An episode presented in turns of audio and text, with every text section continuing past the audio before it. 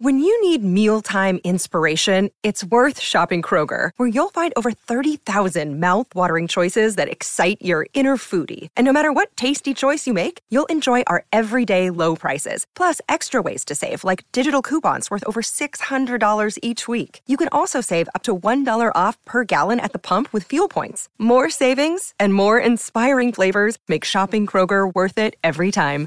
Kroger, fresh for everyone. Fuel restrictions apply. Another day is here, and you're ready for it. What to wear? Check. Breakfast, lunch, and dinner? Check. Planning for what's next and how to save for it? That's where Bank of America can help. For your financial to-dos, Bank of America has experts ready to help get you closer to your goals. Get started at one of our local financial centers or 24-7 in our mobile banking app. Find a location near you at bankofamerica.com slash talk to us. What would you like the power to do? Mobile banking requires downloading the app and is only available for select devices. Message and data rates may apply. Bank of America and a member FDIC. You're listening to the Chicago Audible Podcast, changing up the way Bears fans stay up to date on their favorite team since 2015. Now get ready. Because it's time to bear down.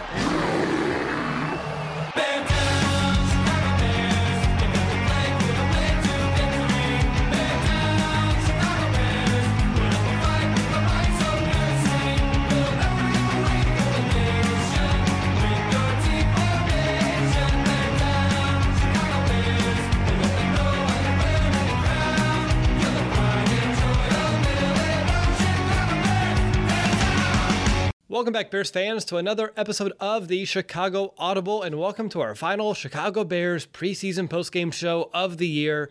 And can I just say that again? The preseason is officially over, and the next time our Bears take the field, it'll be for real. Isn't that pretty awesome? The Bears defeated the Tennessee Titans 27 to 24. Again, the points don't matter. It's preseason. And in today's show, we're going to share our thoughts on tonight's game. But I think more importantly, we're going to also share our final roster predictions heading into the deadline that is just a couple days away. I'm your host, Will DeWitt. I want to thank you for joining us here this evening. And tonight I am accompanied by my co host, Mason West. And Mason, are you as excited as I am that the preseason is officially behind us? As much as I like the preseason, because you get to, there's a lot of cool storylines. There's some intrigue going on with players that you know you haven't heard of and may never hear from again. It's nice to finally be on the precipice of some real football. Yes, uh, so excited for it. There was the second half tonight really felt every bit of a preseason game, and I'm just glad that we're done with it. We can move on. Guys are going to be cut, and we'll talk about who we think will be shortly. Um, and that's unfortunate for those gentlemen.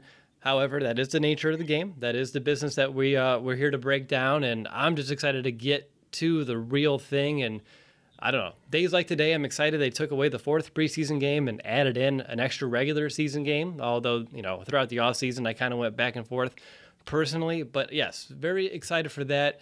And Mason, are you having a good weekend, by the way, uh, here on this Saturday night? I'm sure you have nothing better that you could even potentially do other than talk about a Bears preseason game here at 9 o'clock on a Saturday night. Hey, not too bad. I mean, had work the first half of the gay, uh, game, and then the second half did a little bit of celebration for my wife's birthday. You know, she's had like three celebrations over the last three weeks because of various family members not being able to make it. So I think she's enjoying that. And then, of course, the you know being able to sit down and watch Bears preseason. How what how else would you want to spend your Saturday?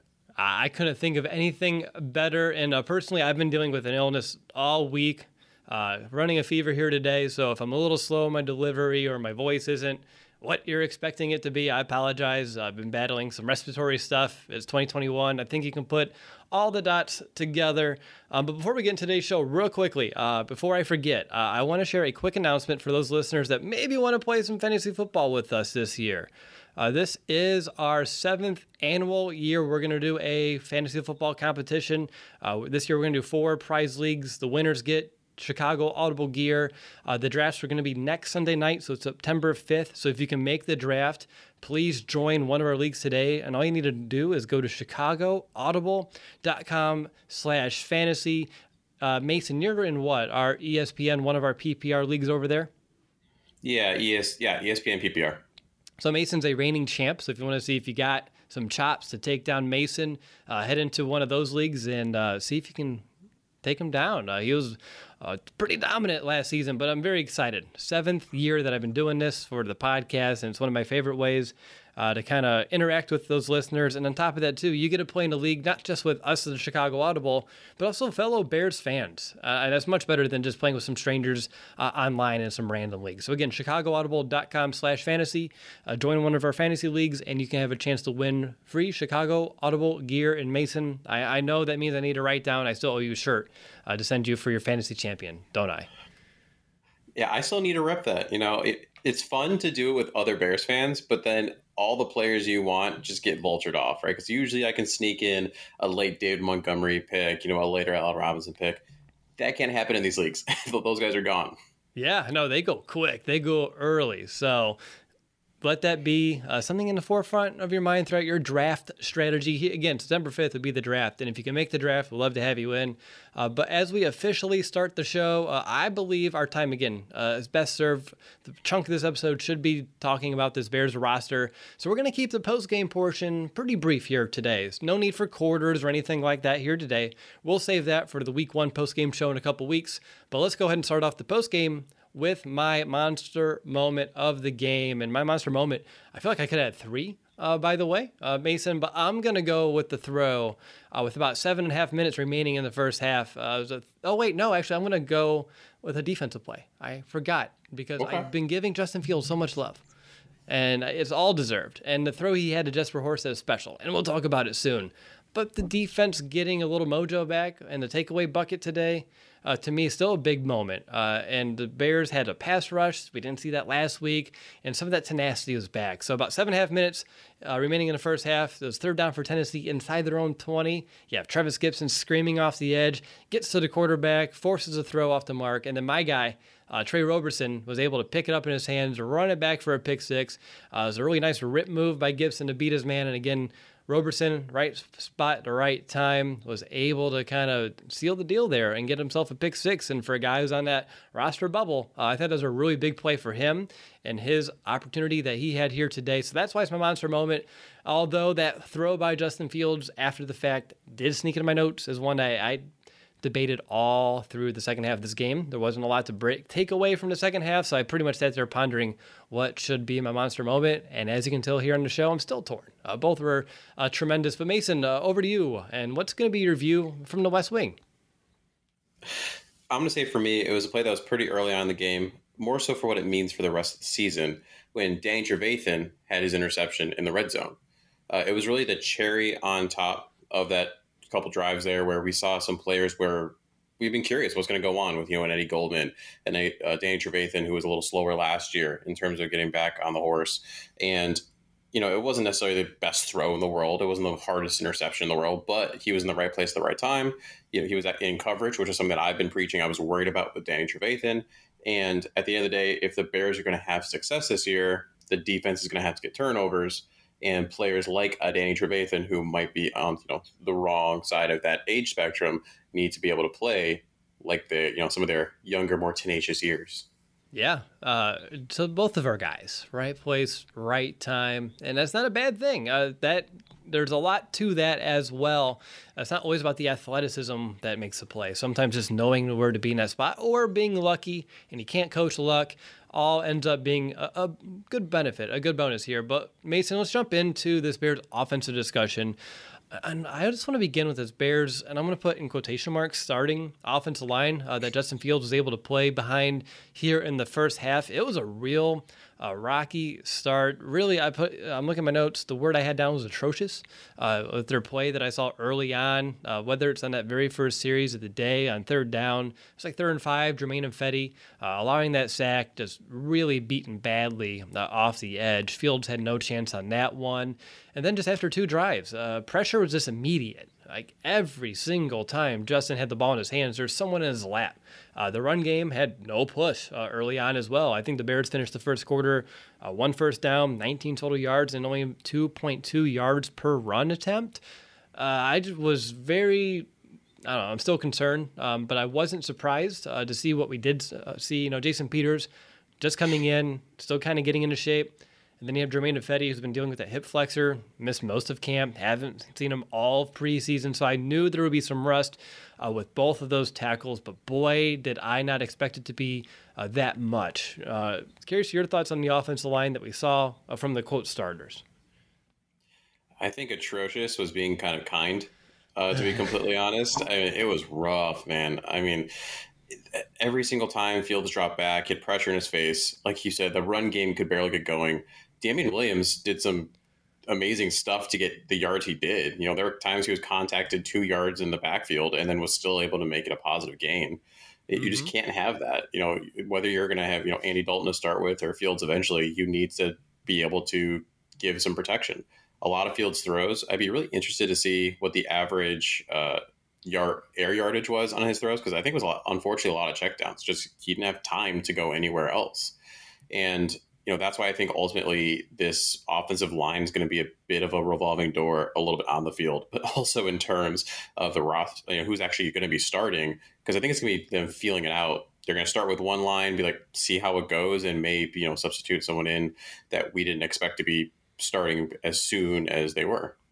Yeah, it was. I think his average, Justin's average yards per throw was like five, give or take, was like five point four yards per throw, and that's not even air yards, uh, as you mentioned. So it, there just wasn't a lot of time to do anything, uh, which is unfortunate because this was a game where I was hoping to see Justin really shine, really showed Nagy like, hey, I can be this guy uh, come week one. Although it felt like things weren't really set up for Justin to succeed to that level. Did you feel that too? Whether it be the play calling, uh, whether it just be the offensive line play in general, or just Tennessee holding onto that ball as much as they did as well. It just felt like Justin just couldn't get that moment. Uh, besides that two minute drill at the end of the first half where he put again that ball placement for that touchdown throw to Jesper Horsted uh, was incredible, and even that small glimpse to me was everything I needed to see out of him today, just to give me more, uh, you know, validity to the fact that he can be a guy here sooner rather than later.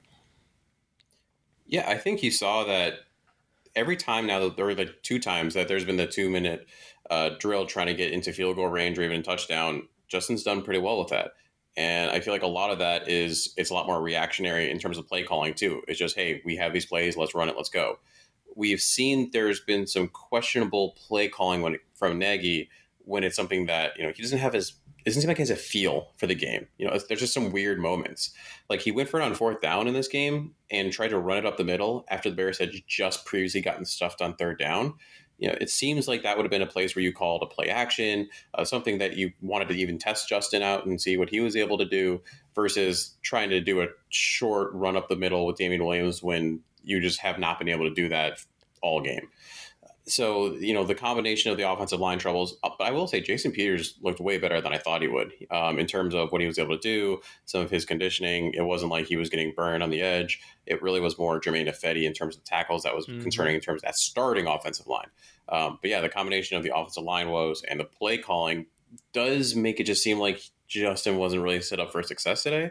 But just due to his pure athleticism, his gamesmanship, the amazing accuracy on that pass. Like I do not understand how he put that ball where he put it uh, for that one touchdown throw. Um, all of that made it better than it really could have been. Yeah, that, that's what good quarterbacks do, Mason. They elevate the play uh, of the guys around them, even if they are struggling. He can pick the team up. He, he can carry the offense, and I think uh, we definitely saw that here today. Uh, one of my big concerns uh, all preseason, uh, and I think it kind of reared its ugly head again, and I just want your take, Mason, uh, is the lack of a running game. Uh, I'm just comparing, you know, what I saw Tennessee do against this Bears defense, which was running backs seeing consistent, decent chunks on the ground, versus this Bears offense that yet again, you know, no one had double digits for a run. The longest we had today was seven. Uh, and that came from Artavis Pierce and Justin Fields tied for that mark. Um, but Damien Williams, Khalil Herbert, six and five, and each of them only averaging about two yards per carry. Uh, we saw this a lot with David Montgomery last year where the offensive line wasn't getting any push, not a lot of room for him to work.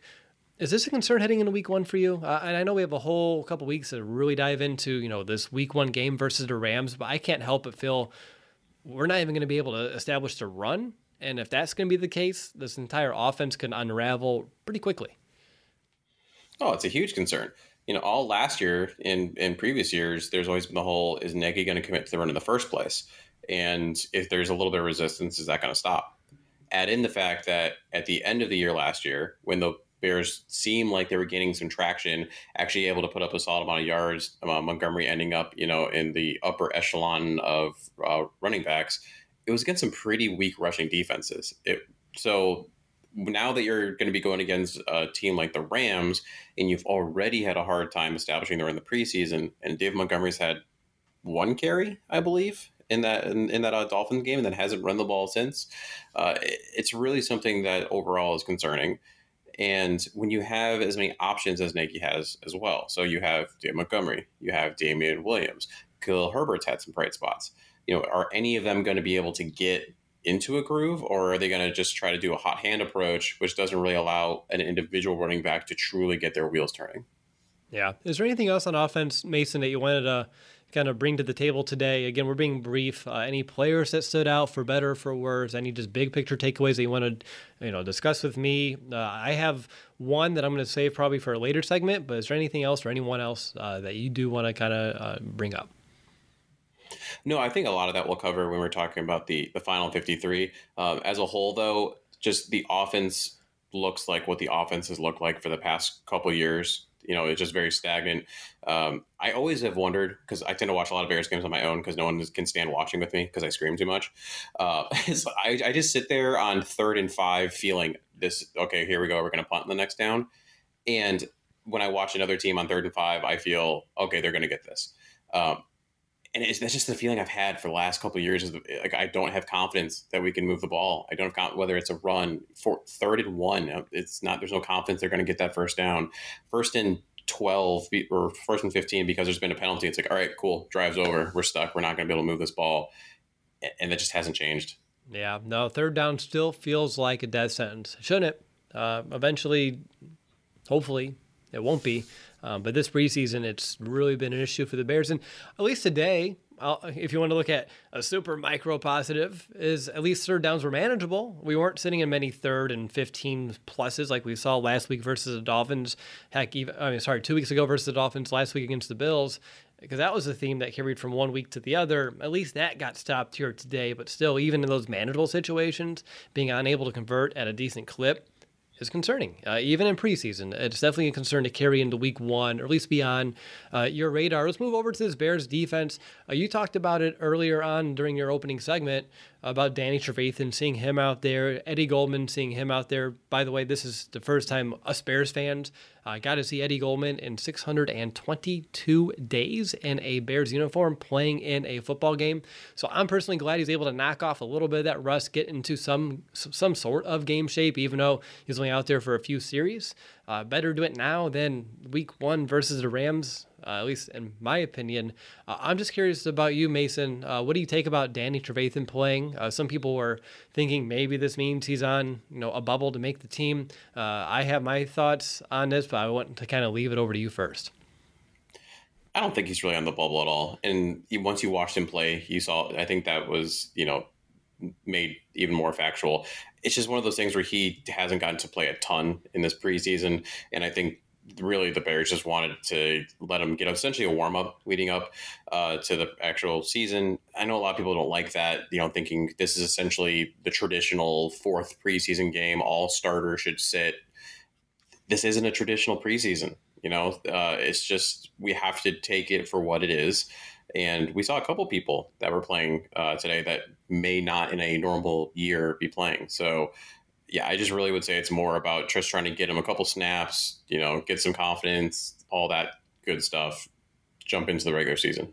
That's where I'm at. Uh, again, he's been dealing with a knee uh, throughout most of this camp, so he hasn't been practicing a ton, hasn't gotten any preseason action.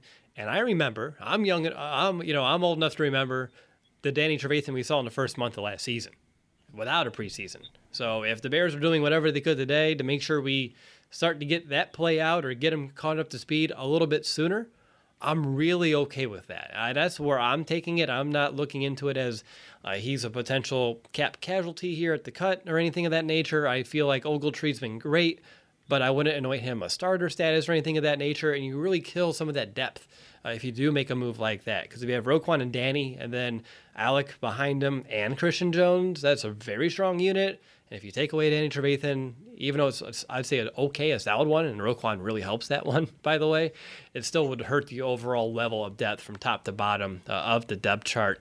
Uh, speak, sticking with inside linebackers real quick too, uh, I thought Joel Iyiegbuniwe uh, had himself a decent game, at least very active, uh, both in a run game. He's in a handful of run stops. Uh, that really good play and coverage in the end zone to kind of get his hand up and swat that ball away.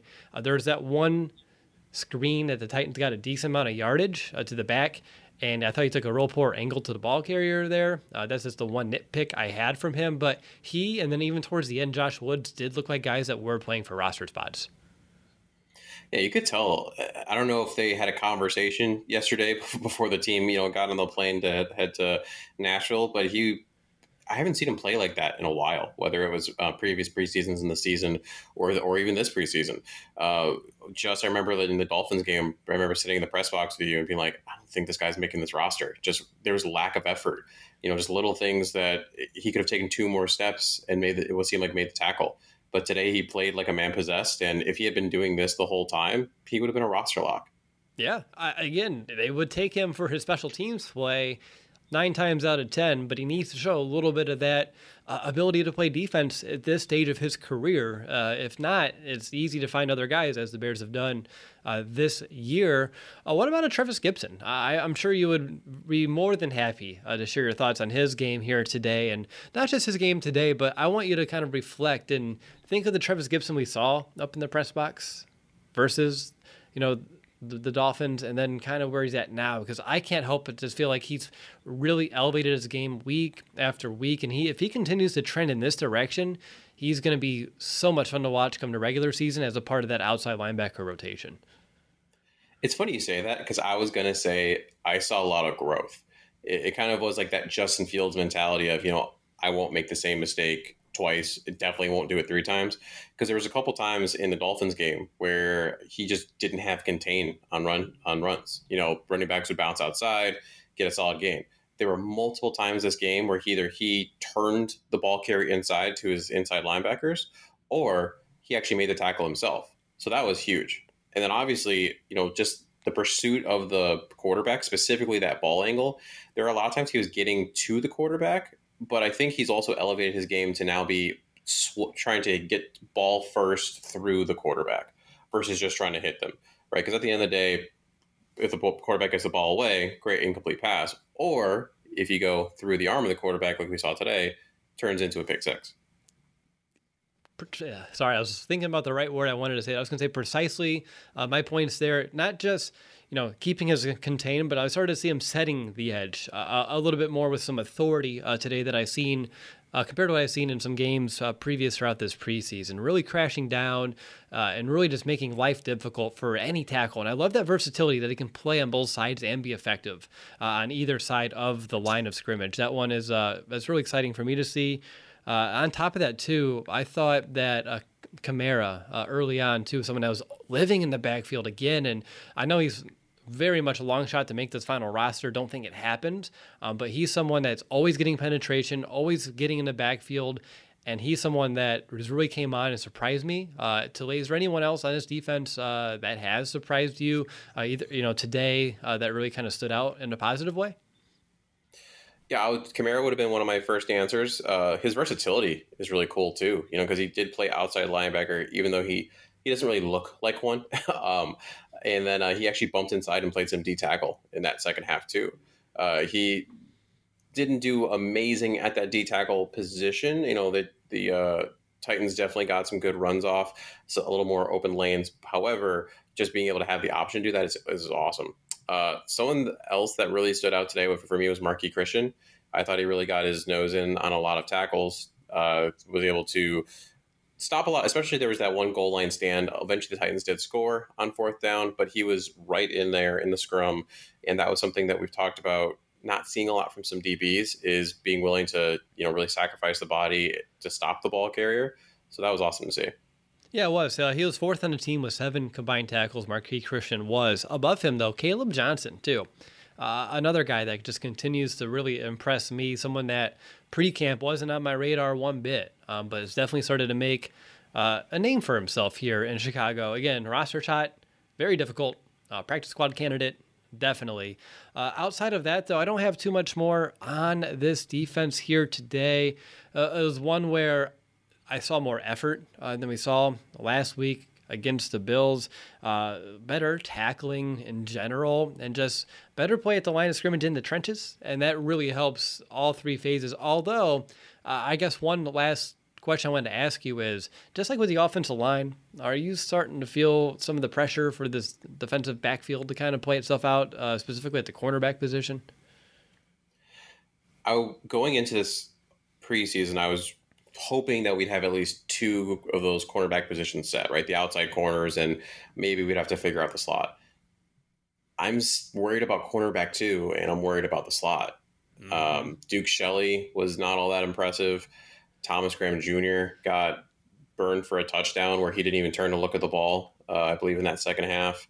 And then uh, it's been really rough, uh, honestly, for Kindle Vildor. It's there's been too many times where there have been easy completions uh, that, in theory, a, even a middle tier cornerback two should be able to stop. So I don't think that's set in stone whatsoever.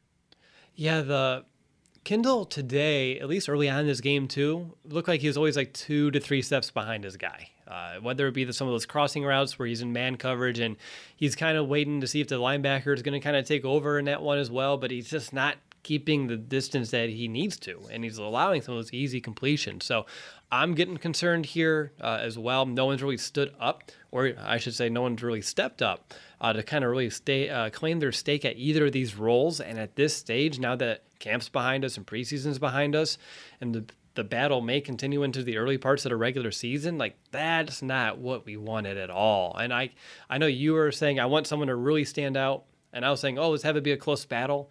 I didn't mean like this. I didn't mean close because no one's playing well. I just wanted everyone uh, to play at a decent level, so it makes the decision tough. But now it's tough because it's like, oh, pick your poison. What? Who would you rather have out there? Who do you think gives you the best chance without without having much confidence, uh, really in either of these options right now? So yeah, that one uh, personally, uh, you as well, and I'm sure most of the Bears fans listening are really concerned uh, there. Anything else on defense, Mason? No, just kind of, a continuation, I guess, with some of those other ones. You know, Artie Burns did okay today. He, uh, he didn't build off of what he had done really well in uh, some of the training camp and even in that Bills game. Um, same thing. Tre Roberson had that interception, right place, right time. But outside of that, not something that all of a sudden I, would be like, oh man, he's really pushing for cornerback two, two either. Um, just it's, it's going to be really interesting to see how uh, the Bears handle the Rams, who have a pretty solid wide receiver corps when you really think about it. And now with Matthew Stafford, who you know is a good quarterback and is no longer on the Lions, so hopefully has that ball and chain off of him and is more likely going to actually be able to do a bit more. Yep. All right, so moving on to the third phase here, real quick. Uh, what's your big takeaways? Not a lot here uh, to discuss. Uh, I'm sure you want to talk about your guy, though, uh, getting some more kick return action. I thought he looked pretty good. There was actually one kick return out of Khalil Herbert that on the sidelines, I saw Chris Tabor get fired up, which I'm sure is a great sign for Herbert's odds of being the return man uh, come week one. Yeah, he just keeps stacking good plays. We keep talking about that with uh, players we want to see just you know play after play a couple each game and he had a couple in the run game and then on the return you know each time it was around 20 yards you know putting the bears in solid field position. Uh, you know there weren't any bad returns today which is good. You know sometimes uh, if you aren't being talked about that's a good thing.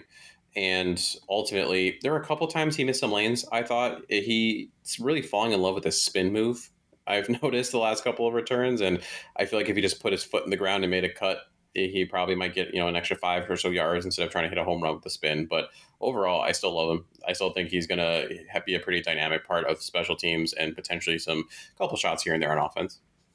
Yep, uh, for sure. I Khalil Herbert, someone that I don't know, he just showed that contact balance. Uh, the power to run through guys. Uh, I do feel like he's getting stuck on that spin uh, just a little bit. It's like when I play Madden with my kid and I, I, get up there and my first guy is going to contact me and I hit circle, I don't know why it doesn't work if you keep hitting circle, um, but it seemed like that's what he was doing uh, a little bit. So maybe he could do some of those L2 triangles or some of the other moves that you guys did. The little juke stick, he has it in him. But I saw thought we saw a little bit of that power, wiggle, and jiggle today uh, from Khalil Herbert, and I know uh, that makes you uh, very happy there, Mason. Uh, outside of that, though, we didn't see a lot of punt return options. Uh, the Bears didn't force many punts uh, here today to give us many opportunities there.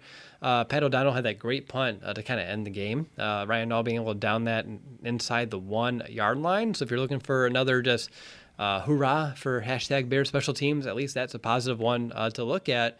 Uh, but Mason, to wrap up our post game discussion, discussion before we get to the Bears roster predictions, uh, who's going to be your MVP? And don't you dare steal mine. Uh, or you can because it's really hard to top that. Uh, and just a quick aside, uh, someone had mentioned in the chat that they thought Tre Roberson had a concussion, and it looks like that. Yeah, Tre Roberson is concussed. Uh, so if, I don't know if that'll affect your final 53 at all. But anyway, my uh, MVP, I you know who I want to say. I'm not going to say it. I'll I'll shift off of it. You know, I'll go to I'll go to Justin Fields. Uh, I thought he was dealt a pretty rough hand today. Uh, the play calling did not help. His what he does really well was not highlighted, nor should it be. It's a preseason game. Don't need to show all the tricks. Uh, but he was still able to you know make lemonade out of some pretty rough lemons. I like the way uh, that you're able to kind of phrase it. Lemonade out of pretty rough lemons. That's a great. Uh, I don't think that's a metaphor, um, but whatever it would be uh, in the English terminology. My wife's an English teacher, so she would hate that I don't know this. Uh, it was uh, was a really good one there, Mason. But I have to go with the Horsted hype. I've been sitting on it uh, throughout the entire post game show right now. Jesper Horsted led all receivers uh, for the entire game, uh, both teams uh, catching all five of his targets for 104 yards, averaging about 21 yards per catch. And he just had some great ones, whether it be that touchdown catch, because Justin Fields put it in the right spot. Um, but that was a crowded area of the field along the sideline. And I thought the concentration uh, from Horsted to make sure he had his feet in bounds and corral that ball and make sure he had it before he stepped out. Uh, tremendous. Uh, that one handed grab that he was able to kind of keep with him in stride on his way to the end zone for that final touchdown was great. And even the play before, no one's going to talk about that one because it wasn't the touchdown, um, but he was up in the air and caught that ball from Nick Foles and got pummeled and was able to hold on to that thing. So, three great catches and also three touchdowns for him here today. And for someone that who is uh, making the most of his opportunity. Uh, didn't make the team last year in favor of JP Holtz, um, but was someone who was like my preseason favorite in 2019. We didn't get a preseason a year ago, uh, but now in the 2021 preseason finale, uh, Jesper Horsted doing what he does best and having games named after himself. This was the Jesper Horsted game. So that's definitely going to be my MVP, Mr. Hat Trick, Jesper Horsted. Uh, but that's going to be a wrap on us actually discussing the game uh, because I'm ready to dive into the roster and share who both Mason and I expect to make this team. And before we kick that off, though, I do need to share a quick message from our friends over at Manscaped. Attention listeners across the galaxy, all the way from Australia to Houston, do we have a pube problem? If so, our friends at Manscaped have cleared you for takeoff with their fourth generation and brand new Lawnmower 4.0. Kick your pubes to the next planet with the Performance Package 4.0. The orbits in your pants will feel like you're in zero gravity when you use the best tools for the job from the leaders in male grooming. Join the 2 million men worldwide who trust Manscaped and get your rocket ready for takeoff by going to manscaped.com. And for 20% off and free shipping, use the code FAN Sided 20. And the first scheduled for liftoff is that new Lawnmower 4.0 trimmer. This spaceship is here to guide you on a journey to trim your body, balls, butt, and even it says it right here, Uranus. So abort Harry Balls and Buzz Lightyear to that Woody with Manscaped. Again, you can get 20% off and free shipping with the code FANSIDED20 at manscaped.com. That's 20% off and free shipping with the code FANSIDED20. F I F A N S I D E D 20 at manscaped.com for a clean trinity and beyond. Your Spaceballs will thank you. Alrighty, you're listening to the Chicago Audible. I'm Russell DeWitt, joined by my co-host Mason West. We've already shared our takeaways from today's game, and now it's time to go through this Bears roster and figure out who's in and who's out. And Mason, how am I doing? Is my voice okay? Am I holding up all right with this fever? I'm I get I'm getting a little bit of chills to be honest, and it's not thinking about the Justin Fields throw. Unfortunately, uh, it's kind of the real deal here. Honestly, I, I could barely tell you have anything going on. You know, maybe just a little, had something a little spicy because you got a little hack in here and there, but not too shabby. All right, good. I, I needed that. Uh, more importantly, I needed a sip of water. Uh, to, so I appreciate you kind of helping me out there. A little tag team effort, very much uh, appreciated. Do you want to start with offense or do you want to start with defense for our roster predictions? Ooh, let's switch it up. Let's go defense first. All right, let's go on defense. Uh, let's go backwards. Let's do defensive backs first because we always start in the trenches. So we'll just go complete yeah. reverse order in my notes. So I'm scrolling way down. Uh, so safeties. I have five safeties making the team after this camp and preseason. How about you? I also have five technical safeties. Okay, technical safeties. I, I like the way you think. Uh, stop me if I get one incorrect, and you can tell me who's different. But we're gonna go with Eddie Jackson. Uh, I don't know if that one's a surprise or not, but I have him making the team. He's actually a lock uh, uh for me. Uh, Tashaun Gipson, uh, a Deon Bush, uh, DeAndre Houston Carson, and I'm gonna go with my guy who I really pumped up in the pre uh, pre preseason, so technically all season, uh, with our first prediction show, sticking with him, and that's gonna be Marqui Christian. Yeah, I had the same five. Unfortunately, you know, it's almost by default in a way because someone like a Jordan Lucas, who currently is hurt, couldn't even really be considered right now. But even if he was healthy, I don't think Lucas really did enough in the preseason. You know, he had multiple chances at gunner. They tried him at you know returning kicks, which didn't go very well. Uh, Marqui Christian, though, like we t- I talked about earlier in the show, he shows been showing out whether it's in training camp or preseason games. He's around the ball and he's active, and that's one of the things that you really do want, especially for a guy that's going to ultimately have to contribute on special teams. Someone who's willing to make a tackle and throw a block. All right, so five and five for safety. I got my notepad ready to rock and roll to see if what goes different. How many corners do you have? And I need a moment because this Tre Roberson concussion does throw a little wrench in my plans. All right, okay. So I personally have, let me make sure my math's right. I have six, but one of my six is a question mark that I'm not as confident in actually. Okay. Go ahead. I, I'm still going to do numbers. You tell me who you got because I'm going to okay. figure out do I want to keep Tre on here or not? Gotcha. So I have uh, Jaylon Johnson, Kindle Vildor, Artie Burns, Duke Shelley, Thomas Graham Jr., and Xavier Crawford. And for me, my question mark is actually Duke Shelley. He, it's been rough. He just has not been good in coverage. Uh, there are t- tight ends running wild across the middle that he's supposed to have man to man. The passing off in zones hasn't been very good. He had one nice pass breakup today, but you know, and then there was another t- instance early in the game where our running back going down the sideline, and he just gives one of those little shoulder hits that you know, if the running back had decided truly to cut back inside, wouldn't have really done anything. I, I think Duke Shelley ends up making the team because they really just don't have options at slot corner. It's just because he's there. Um, the one of the bigger things might be what happens with waivers. Maybe you know someone gets cut that the Bears are more interested in.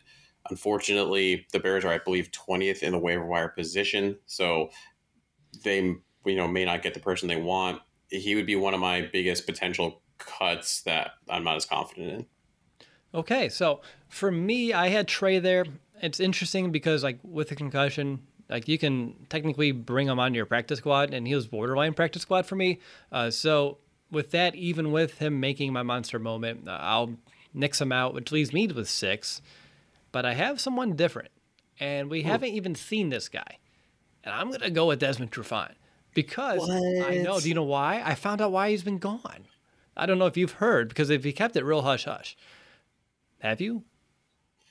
All I know is his personal reasons. That's it. The per- the personal reason is his father passed. So he's been kind of dealing with that. So I feel like the Bears would kind of give him the benefit of the doubt, knowing what they think they would have in him. And that's why they've been so lenient with his absence right now. And I think he may squeeze himself on because when I'm looking at these Bears cornerbacks, I'm not seeing any reason why they shouldn't at least give him a chance. Like, there's no one out there that's like, you know what? Yeah, we don't need Desmond.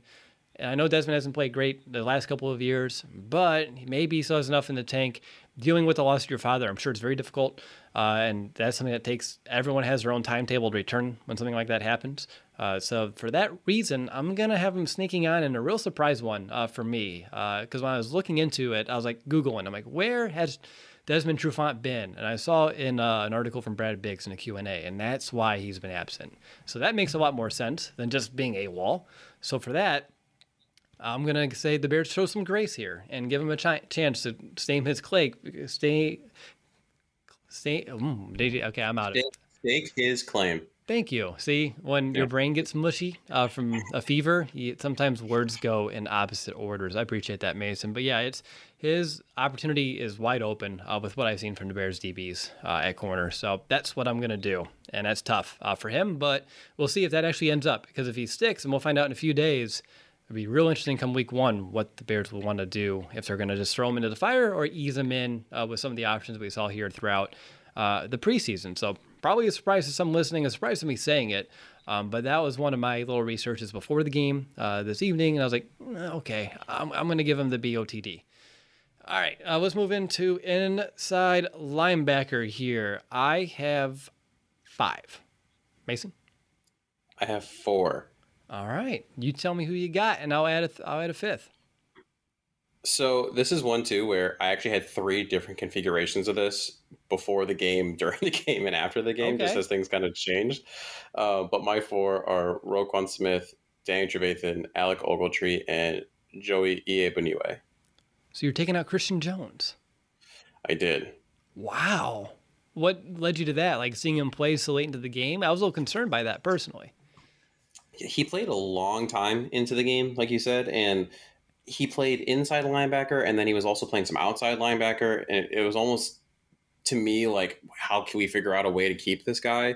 Can can he do it? Give us some outside linebacker reps. He hasn't popped a ton for me. Like he's been there. Like he's made some tack you know some solid tackles and everything but it wasn't really anything that that really made me excited and I think with what uh, Iyiegbuniwe can do in terms of his special teams, which we know he can do, and then today he did enough in the actual like run in run protection and coverage, things like that, that I was like, you know what? I think I think the Bears could keep him, and he may actually be able to contribute a little more than Christian Jones at this point. Plus, for me, the presence of Alec Ogletree is big. Uh, I think Ogletree, by having him, you don't need need need right away an Iyiegbuniwe to step in, right? Like if Dan Trevathan gets hurt, if he needs a, a breather, Alec Ogletree, I feel like can go in, and I'm more confident with that, no longer needing Christian Jones.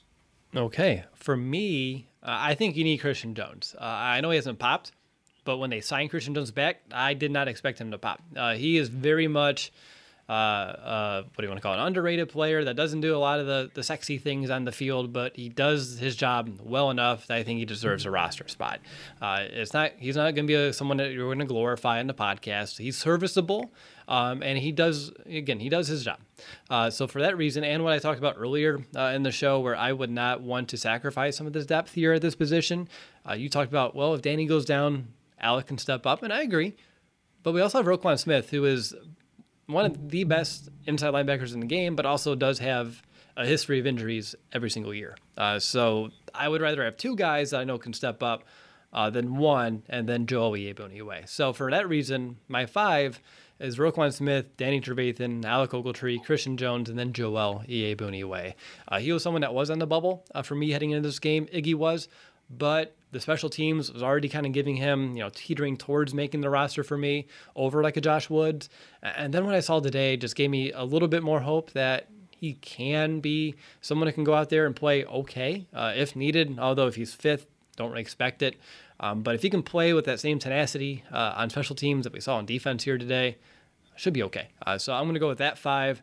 Uh, and again, I know Christian Jones doesn't do anything that makes your eyes pop out of your head or anything like that, but uh, he's someone that still racks up the tackles and leads the team. And I'm going to say, you know, I could say, yeah, he led the team today, but also he played uh, a lot of the game. Uh, so that's not really fair to a lot of the other players. Uh, and then I know you saw him inside and out. I think that just kind of shows his versatility uh, that Sean Desai can use him uh, from time to time in this defense, even if he's not starting. Maybe you don't want to throw him as an extra outside linebacker, part of the rotation come game day. I think that's a bonus, a benefit of his game. You know, it's funny. Like I said, I had a couple different configurations.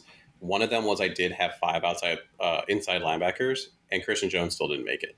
I had Caleb Johnson as my fifth in that instance. that would have been bold. That could have been a bold prediction for you.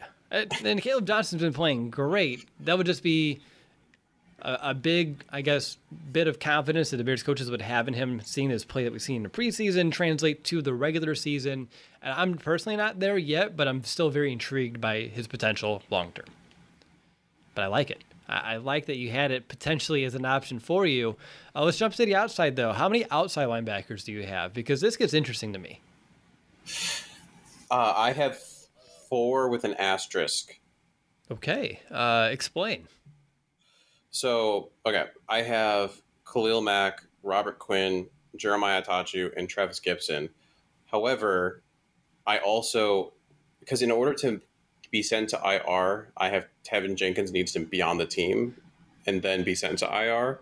So I have then Charles Snowden being brought back and put on the team once Trev, uh, Teven Jenkins gets put on IR. Okay, I like the way you think because that's one I don't I didn't know how to even approach it. Uh, I did it with the next position uh, that we'll talk about, but I like how you're trying to play the numbers game a bit uh, and bring back a fifth because I only have four. I have Mack Quinn, Attaochu, and Gipson, but I feel like four is not enough. Although I did say with Christian Jones, maybe they want to act like he's that inside linebacker four now, with Ogletree rising up to three, and then you can kind of blend him to that fifth outside linebacker in some spot situations. That may be enough, but I'm still not confident that four. I know Trevis Gipson's been playing great. Attaochu still has to show me more. Robert Quinn, I don't have to say anything other than his name, and you know where I'm going with it. And that, but just in terms of like keeping guys fresh, I always feel like five is better than four when it comes to this positional group. Uh, personally, at least what I've seen out of this Bears team over the years. Uh, so I was really kind of mad at myself for going for four, but as I saw the rest of my team kind of unfold, it just felt like what may just end up happening. Um, but I like that you kept Snowden because he is someone that I'm worried about getting poached off of waivers if they do decide and you have the same situation though, because he has to go through waivers to get reclaimed by the Bears too with Teven Jenkins. So interesting. All right. Anything else in this group, or do you want to move to the defensive line? Uh, I think we move on. This this, lot, this group's pretty uh, straightforward, honestly. A little bit. I think this next one is too. Uh, so defensive line. Uh, just a note to make sure you're good. Uh, Mario Edwards officially does not count against the roster due to that suspension yeah. to start the year. Uh, so we get a bonus here, a freebie, uh, if you will. Um, with that bonus, I still have five guys. You? Uh, five plus Edwards. Correct. Yeah. Because he doesn't count. So five, Correct. and then Edwards is still there mystically until week two, and they'll figure yeah. out what to do after the fact. Yeah, poltergeist Edwards until he gets brought back to life. Precisely. Uh, so my five: uh, Akiem Hicks, Bilal Nichols, Eddie Goldman, Angelo Blackson, and then uh, Khyiris Tonga. Yeah, I know he was Tonga was someone I had in my original 53. Um, I know that there was a little debate on that whether or not he should or shouldn't be there, uh, but he's just shown I think this preseason that he filled in really really well for Eddie Goldman and he was able to make some pretty solid plays. And I think he's a guy that I'm really excited to see how he develops. Well, and just like with Snowden, like people are afraid like he can get poached. I think Tonga is another candidate for someone that could be claimed off of waivers before he can get back to our practice squad. He showed enough has a lot of tape on him. And teams would like to have a pretty decent nose tackle, a young nose tackle at that, if they could have him. I mean, that's a very valuable part of a defense. Uh, so that reason I'm keeping him on. Uh, so I have him. Uh, did you keep him or did you go in a different direction? You kind of set it up like you may have gone a different direction. Oh no, I kept him for the oh. exact reason you said. I think I just think he's he's really awesome. I think he's awesome. He's shown a lot already as a rookie and in a position that's hard. I mean, you get beat the heck up in that position. Um, and you know, a lot of times people need to put on more weight, muscle, etc. But he's held his own, and like you said, I don't think he'd get past waivers. Yeah, it would be for a seventh round pick, which again you can have a fourth round pick clear waivers. We've seen Riley Ridley do it, although maybe there is reason uh, behind that in retrospect. Um, but Tonga, I think, has flashed enough to definitely catch the attention of scouts in the league that are doing some of the you know league scouting throughout the preseason. And if he's on it, like, hey, I bet you he's on someone's short list. Like, if he hits waivers and we have a chance, let's go get him. So I would definitely not take that risk if I uh, were Ryan Pace. So that does it uh, for this defense. Real quick, before we talk about this Bears offense and break down our roster predictions for that, I uh, just want to let you know again uh, that we do have a merch store up and out there right now. Haven't been promoting it too much other than on our podcast. Do want our listeners to kind of get uh, first dibs to some Chicago Audible merch. We got tank tops, we got t-shirts, hats, bucket hats, visors, mugs, water bottles.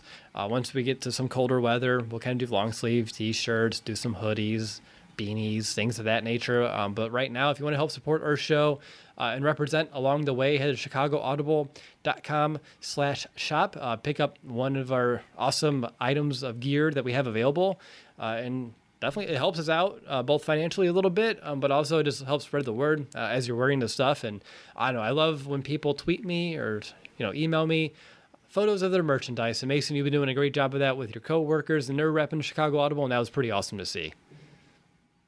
Yeah, it was really cool. You know, I just went ahead and got a bunch for them just because I thought it'd be fun. And then uh, I told them I was going to wear it on mine on Friday, and they surprised me by wearing all theirs too. So it was just really cool to have that. And you know, all of our patients were like, "Oh, like what is the Chicago Audible? Oh, like it's a podcast.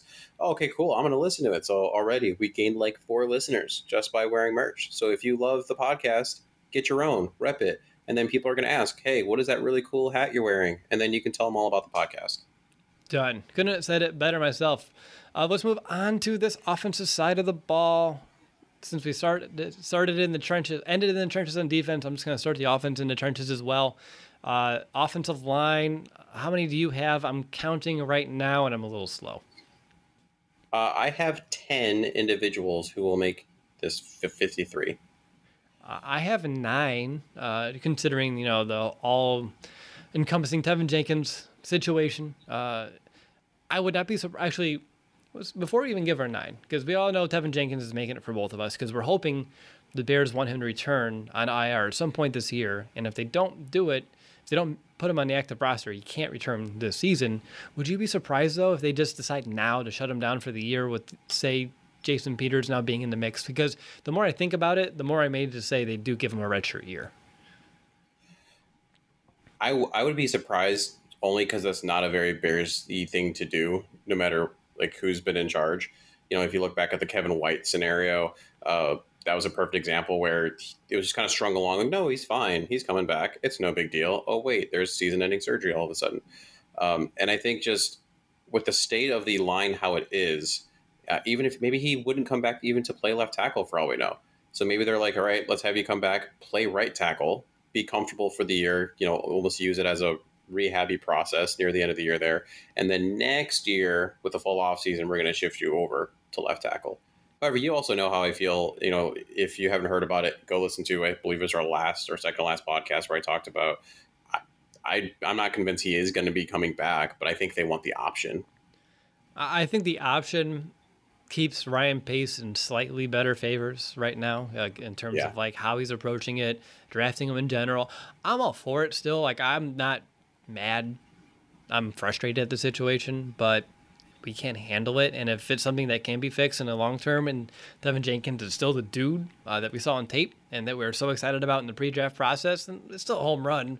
Just got to wait a little longer uh, than we would like. But let's get back to our roster predictions.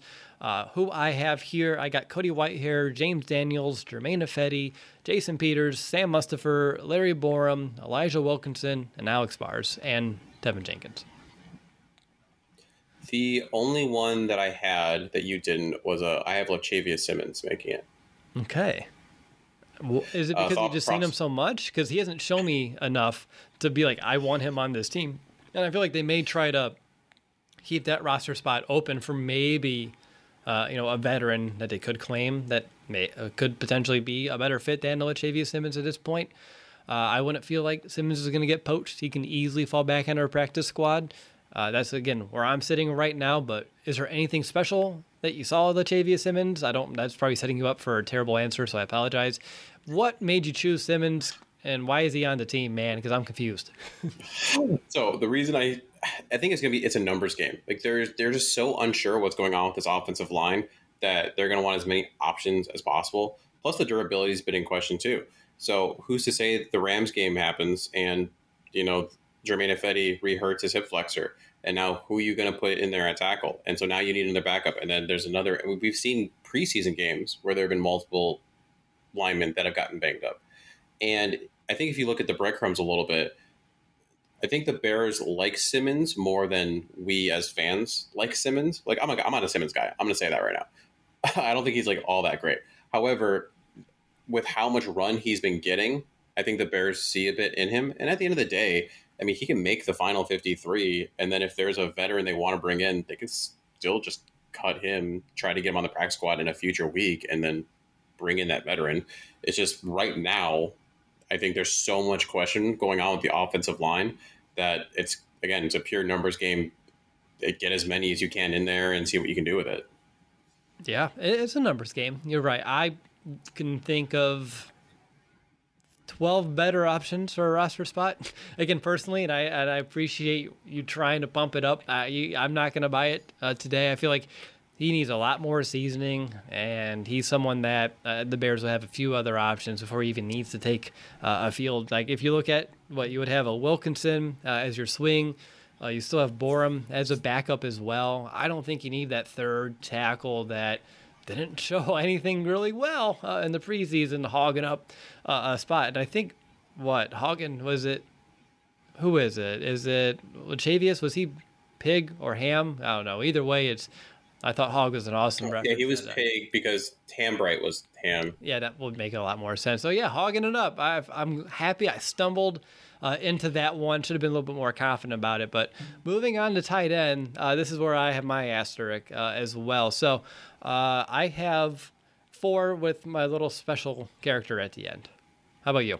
I just I just have a boring four. Oh, thank you. A boring four. Is it a four that's going to make me happy? Oh, it's a four that's going to make you very happy. Oh, cool. Then we have the same four. Uh, so we're going to do a Cole Kmet, Jimmy Graham, Jesse James, and a Jesper Horsted. Absolutely. So I had Horsted being someone that they would cut and then bring back after the Teven Jenkins injury. And now after he had a three touchdown game, I don't know if he can do that. I feel mm like someone would like, mm, I can use him as like a tight end three. Like they would pick him up. Uh, heck, even maybe a tight end two somewhere uh, in the league. He's been really grinding here in Chicago behind the scenes and really growing out those Greg Olsen, you know, golden locks uh, after the fact and really paying homage to him right now. And I don't know if it's a number change, but man, he just looks every bit the part. And I know it's preseason, but this is where he shines. And I still feel like even in a regular season game, 2019 season when he was out there, he played well. So he's someone I want to be to make this team. I know last year Nick and I had the whole debate between JP Holtz and Jesper Horsted, and he always thought he was so cool because he had JP Holtz and I chose Horsted, and Holtz was the one making the team. But I feel like this year I may have the last laugh uh, with Horsted. Uh, anything you wanted to mention about how your tight end group kind of fell? I think Nick had mentioned when we uh, did that tight end preview. You know, I, I, said something about being uh, not enthused about our the tight end room after Jimmy Graham, and he said something to the effect of, you know, how many teams have a good second tight end, let alone a good third tight end. So yeah, you're absolutely right. If you put up a three touchdown performance, even if it is in the preseason, you're like there's a good chance you're going to get picked up by someone, right? They're going to see that athleticism, they're going to see that potential, and they're going to think, oh, great, we're going to have our next Rob Gronkowski, our next Travis Kelce, something of that nature. So, no, if you cut him after the performance he had today, I'm sure he's going to end up on a squad elsewhere. The thing, too, with I was always a bit also of a Holtz guy, just thinking we needed that guy. But when you have someone like a Jesse James, who is a bit more of a polished blocker, I don't think you need to have Holtz. Plus, he's been hurt. Um, he's had a chest thing going on. So, you know, you add that into it. Uh, all of a sudden, he just doesn't seem as important to the team as a Jesper Horsted could be, especially with Jimmy Graham potentially moving on in the near future. I, I like it a lot. I can't disagree with that one bit. And of course, whenever you pump up some of that hashtag Horsted hype, I can't help but smile. And I'm sure there's a lot of people listening too that uh, really just hope this kid can stick because uh, he's I've been a big fan of his for years, and uh, this may just be his moment to make the team, get some snaps, and I want to see what he can do come a regular season. Yet again, I thought he did well. Again, a couple seasons ago in that limited amount of time, that near, near the end of the season. Let's see what he can do uh, as well. And he does have to prove some special teams play as well if he's going to make this team in that spot. He does need to be serviceable in that regard too. Uh, moving on to wide receivers, I have the magic number at six. Mason, also have six. Just depends on who they are. Uh, I'm certain you're going with uh, Chris Lacey, uh, Coulter, uh, Jon'Vea Johnson. Uh, you're going to bring back uh, Javon Wims. You're going to keep Riley Ridley. Am I hot or am I cold? Yeah, and then we're also going to trade back for the injured Anthony Miller. Ah, for sure. All right, so uh, give me your six. I'm 99.6% certain we have the same. Yeah, uh, we got Allen Robinson, Darnell Mooney, Marquise Goodwin, Damiere Byrd, Rodney Adams and Dazz Newsome. Yep, I, I put Newsome above Adams, just how my list kind of, you know, as I'm going through my mental reps, typing it down. But yeah, same exact six. Uh, I thought Rodney Adams again today was the best looking Bears wide receiver uh, out there on the field. When Justin was out there, it seemed like that was his go to guy. It was, you know, third and whatever. That's who Justin's looking for. He's looking for Rodney Adams. I think there's a lot to be said uh, with that, or a lot goes unsaid, but it speaks volumes to me, uh, knowing where Justin's eyes are. He didn't have Jesse James today, so where who's his next best bet? Yeah, I'm going to go to Rodney Adams, and that's been a case no matter who's been at quarterback this year uh, in the preseason for the Bears. They just look for Rodney Adams.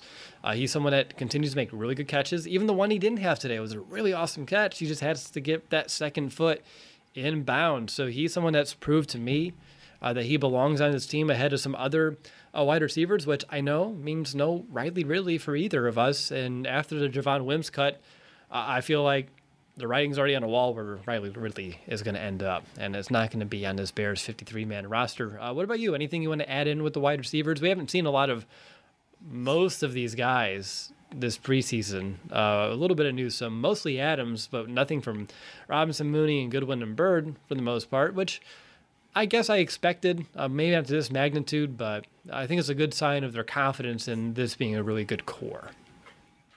Yeah, I, there's like every once in a while you pop on Bears Twitter and you see things like, you know, is Marquise Marquise Goodwin any good? Is the Bears receiver corps any good? Has Marquise Goodwin done enough? Has Darnell Mooney done enough? Byrd, all that stuff. And it's like we just haven't seen them. It's not that they haven't done anything good. They just haven't been around because the Bears have been ultra conservative with playing them in preseason games. You know, and even in training camp, they've had their their minutes managed, their snaps managed a lot. Uh, Riley Ridley had some good special teams moments today. It gave me even a moment where I was like, "Do I try to get him on?" And then I was like, "No." I mean, Riley Ridley is just not. He's he's had his chances.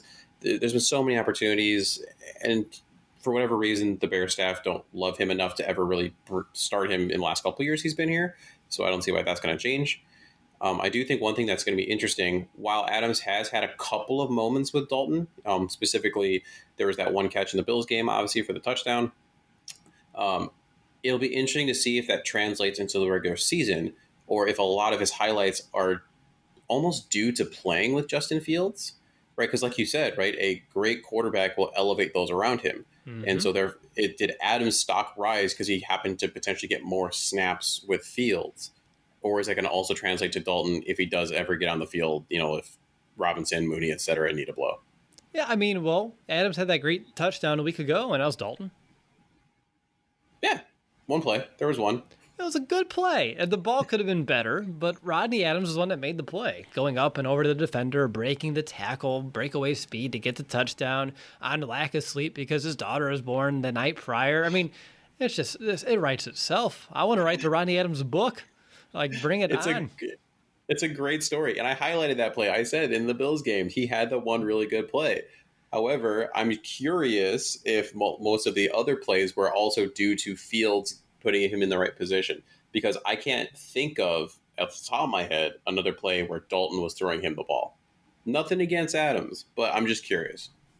I wish I cared enough about the preseason to pull up last week's box score in my browser and figure it out because I felt like there was a couple others, but uh, it's not worth it at this stage. We both have the man making a roster. We're both fans of this guy, so we don't need to get yeah. that deep into it uh, right now. Uh, so moving over to running back, uh, thank you, Rodney Adams, uh, and congratulations ahead of time uh, for making this team. I have three running backs. How about? Oh wait, can you do three? How's this three Cohen thing work out? That's actually a question I had for you because I was, I don't have Cohen making the roster, but if he has to return, is he someone else that has to make the final roster? No, because if you're on the pup list, Thank that's God. different than IR. I thought, but I just wanted to make sure. Yeah, because if you're on the pup, you can be designated to return later in the year, but you still have to make room at some point when you want to bring that person back. Okay, so I have three, knowing that Tarik Cohen's on the pup. How about you? Yeah, I have three as well. All right, so I'm sorry, but no Khalil Herbert, right? You want Ryan Nall? Again, we actually went back and got CJ Marable, brought him back. Ah, Right on. So same three, uh, but for both of us, uh, no reason to hide it. David Montgomery, Damien Williams, Khalil Herbert. Herbert, has he exceeded your expectations to this point, though, solidifying that RB three role? You were very high on him. I'm just curious, like, where were your expectations set versus where he's been so far? Because although I trust you, and I was still high on the kid and having himself a good camp in a preseason, I think he's shown me more that he's an NFL capable running back, and that's gonna be around for a long time and can be very, I don't know, productive in his offense eh, eh, later, you know, through his rookie year and even beyond. Yeah, I actually, I'm gonna be honest. Like, I thought he was gonna be good. I didn't think he was gonna be this good, this quick. I thought it would take a little bit where you're like, yeah, he's gonna make the team, or maybe he's gonna be on the practice squad, and they'll bring him up, and they're gonna play a game, you know, play it with him where he's down, he's up, he's down, he's up, um, and then maybe you know, week eight, all of a sudden, there's a little bit of a breakout because you know maybe Montgomery was hurt or something like that. But the fact that he's, I think he's going to get substantial carries. Uh, like, you know, it's not going to break the bank or anything like that, but he's going to probably get between his special teams role and his runs uh, as a running back or, you know, receiving, probably eight to 10 touches, something like that. Yeah. Again, if he can get between the ball, I think realistically early on this season, you're looking at maybe like five, hopefully, if best case scenario. But later on, as the year wears on, if he can kind of, as the weather gets colder and he's a bigger back that can bruise some people with some of that, uh, what, wiggle, power, wiggle, and jiggle. Man, see, words are escaping me this late this evening, but you know what I mean. But he's someone that has that contact balance. He can lower the shoulder and run over you. He can spin out of the tackle. He's someone, Khalil Herbert, that can really make a name for himself. And if Damien Williams is like a one year kind of, you know, pit stop for him, and I think he's going to have a good year too. Williams will, but if you're looking at 2022 and you have a one-two punch of David Montgomery and Khalil Herbert, I still think we're in great shape. Uh, so I think long haul, Khalil Herbert's the real deal here in Chicago. Uh, again, maybe not the Montgomery status, but I don't think there's any reason to believe maybe he can't have similar production uh, that we've seen out of Montgomery, just different styles uh, of running backs. And the more that the Bears have different styles of backs, but unlike last year, actual running backs, not receivers trying to play running back, that's going to really be uh, beneficial for this Bears offense uh, for time to come. Uh, anything else on these RBs before we move over to quarterback? Well, and for that reason too, the Bears backfield is going to be. Here's a little fantasy nugget from a from a former champ, by the way. Y'all can write this down. it's it's going to be hard because while I'm confident that Dave Montgomery is a good back, and there's a little less confidence in the O line now after the last couple weeks, um, all three are going to be really solid runners. And so it's not about Montgomery being bad or anything like that. It's going to be more that Williams is going to get more carries, I think, than a lot of people think. Herbert's going to eat into that as well. So ultimately, you know, it's going to be great because it's going to save some mileage on all three of their legs. But remember, Damien Williams arguably could have been MVP of that Super Bowl uh, mm-hmm. two years ago. People forget about that just because he had that year off. So, you know, don't, I wouldn't draft any of these three really high. I love Monty, but I don't think he's. I don't know if I'm going to draft him on my fantasy team. It's finally that three-headed monster uh, that the Bears were trying to do a couple uh, years ago, and uh, honestly, too, as much as we're hyped up uh, about the potential of this backfield, it all hinges on a position group we talked about about five minutes ago. That offensive line, like if they don't perform, if they can't get that push, they need a lot more push than we saw here today. If they can't move the line of scrimmage and we're getting contacted in the backfield just like we had all of last season, uh, at least the first half more so than the second half, they're not going to be able to do their thing. And that's going to be such a disappointment uh, for all of us uh, because there's so much potential here that the offense could literally run through these guys. We'll see if they can put it all together. And quarterback, real quickly. Uh, Justin Fields, Andy Dalton, Nick Foles. We're stuck. There's something else we can do there. Uh, you can't move Nick Foles unless there's a trade. Uh, I think that Gardner Minshew trade hurts the Bears' chances as much as it, because uh, like what they got what a sixth for Gardner, a conditional sixth. Yeah, I mean I'd move Nick Foles for a conditional seventh. Honestly, if you can just unload him to someone else, whatever. We get it or we don't. But at least he's not here, and we can have another roster spot it's gonna be one of those things where I mean, for example, uh, Sam Ehlinger, right of the Colts, he's out for five to six weeks with a knee injury. Uh, Carson Wentz may not be ready for Week One, so like, the Colts conversation could strike up again. That would make sense, right? Uh, reunite him with uh, one of his former coaches, and today he was slicing and dicing, right, seven for seven on that one drive. There's going to be other injuries coming up too. Yeah, that could happen, but I do think that the Bears actually like what having Nick Foles in that quarterback room, which I mean, that's up to them to decide that. I would think you'd want that roster spot for someone who's actually going to play for you. Um, but and I'm you sure know, Nick never would know. want a chance of to potentially play uh, as well. Yeah. I, I'm certain. I'm, again, I know he's probably happy with the money he's getting, but I'm sure he would rather have a chance to play uh, this season. And you talked about it. Nick Foles is slicing and dicing. I, I didn't ask this earlier, but I had the question, and you brought it back up in my mind. And we talked about how Nagy and the offense didn't really feel like it set up full, uh, Fields to succeed, but it felt like it set Nick Foles up to really showcase himself and put a good argument.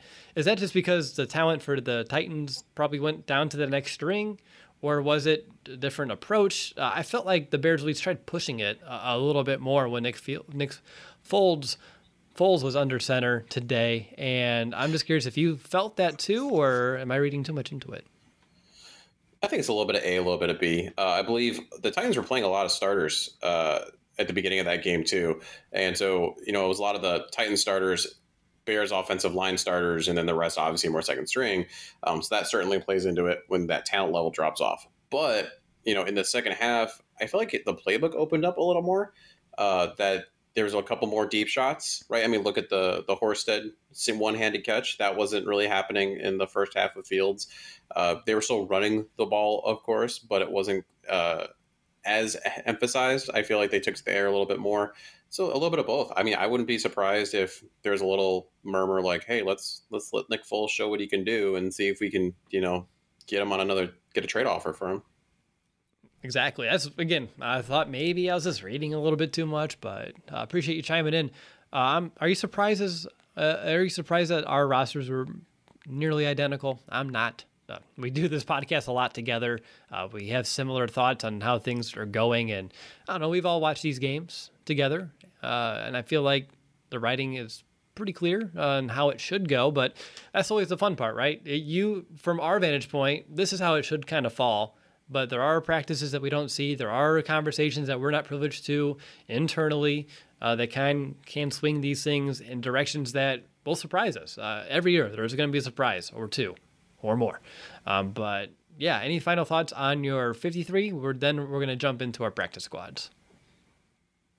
Uh, when Lachavious Simmons makes this team, I would like a tweet spouting how how I am the greatest roster constructor ever.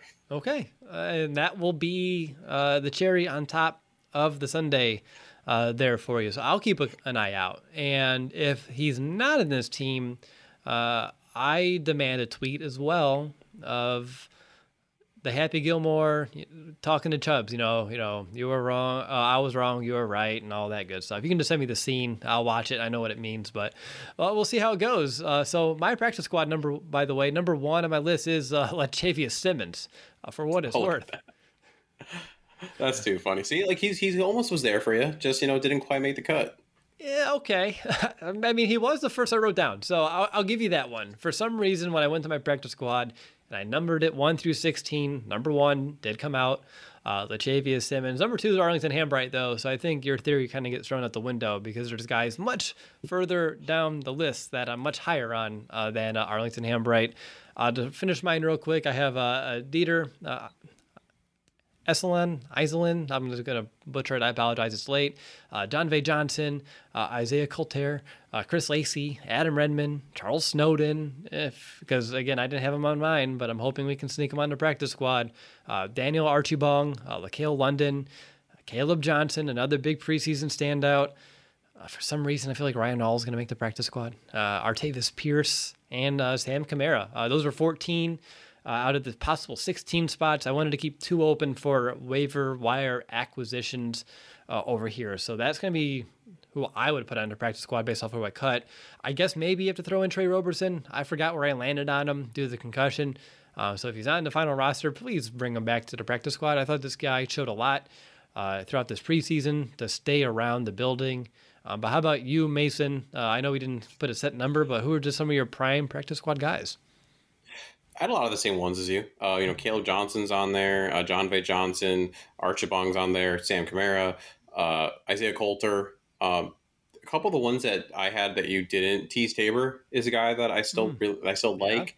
De- Deontay Ruffin is a guy that I, I mean they brought him back. It could have simply been a numbers thing, like we need another DB, but he's had a couple of spots here and there that I've liked. Uh, Brian Johnson, the kicker, uh, that's another guy on the practice squad. That's a good one. Yeah. If they don't trade him, you it makes you should keep him because COVID, injury, something with with uh, Cairo.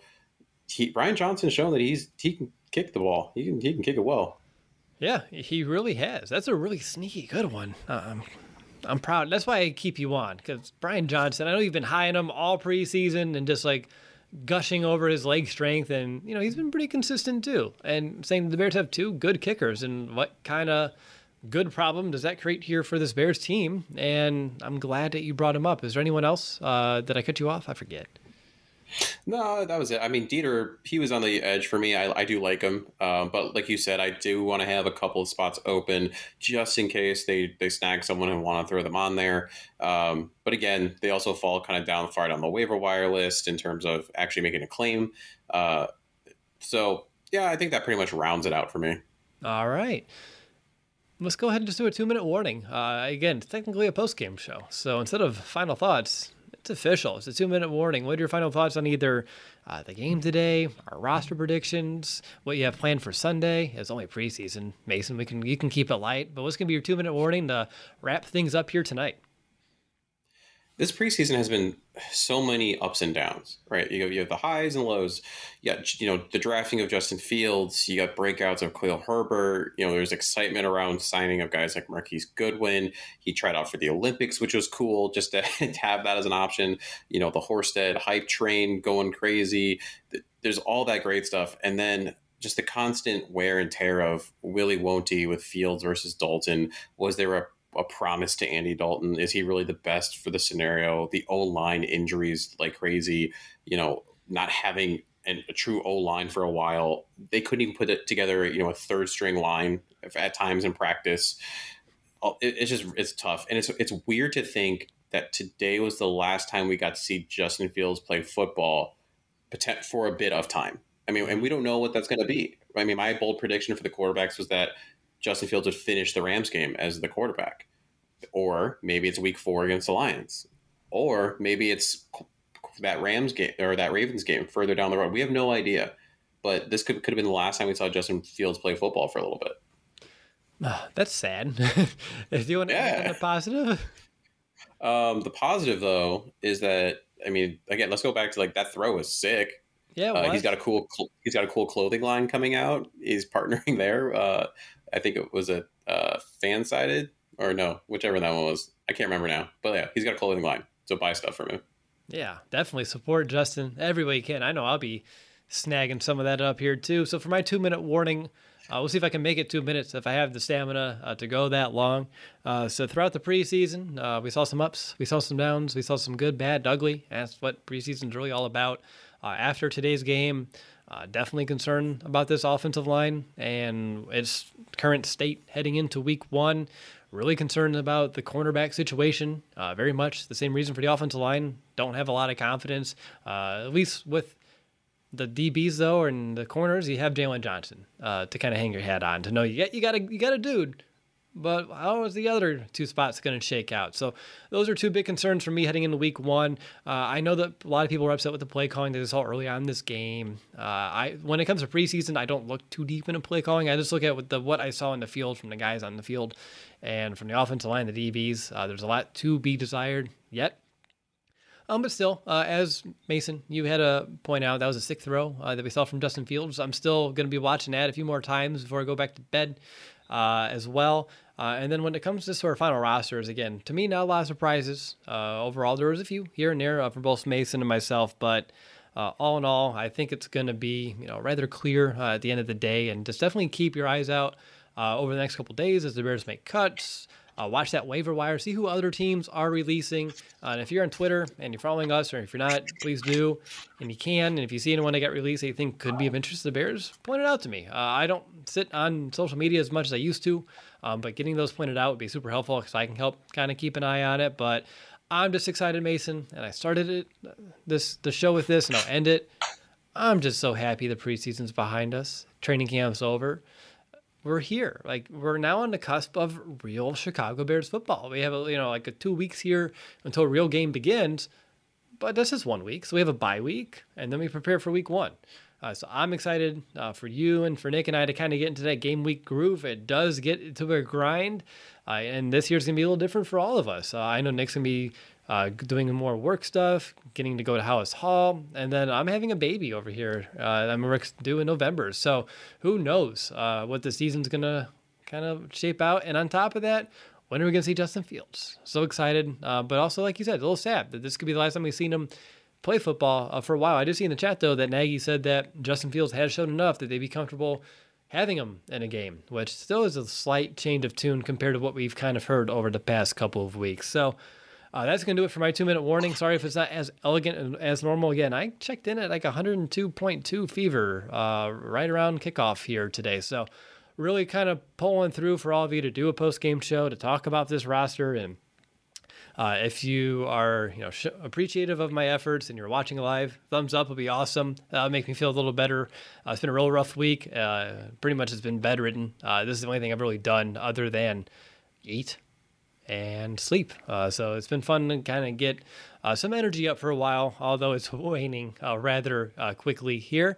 Uh, up next, gee, I don't even know what's up next for us. Uh, I feel like we have to do something before we start getting into game preview mode in a little over a week because we have Meet the Opponent already lined up. where we interview a podcaster of the Rams, and then we have our game preview. But I feel like we have to do something before that. Any bright ideas off the cuffs there, Mason, or do we need to talk about this after the fact?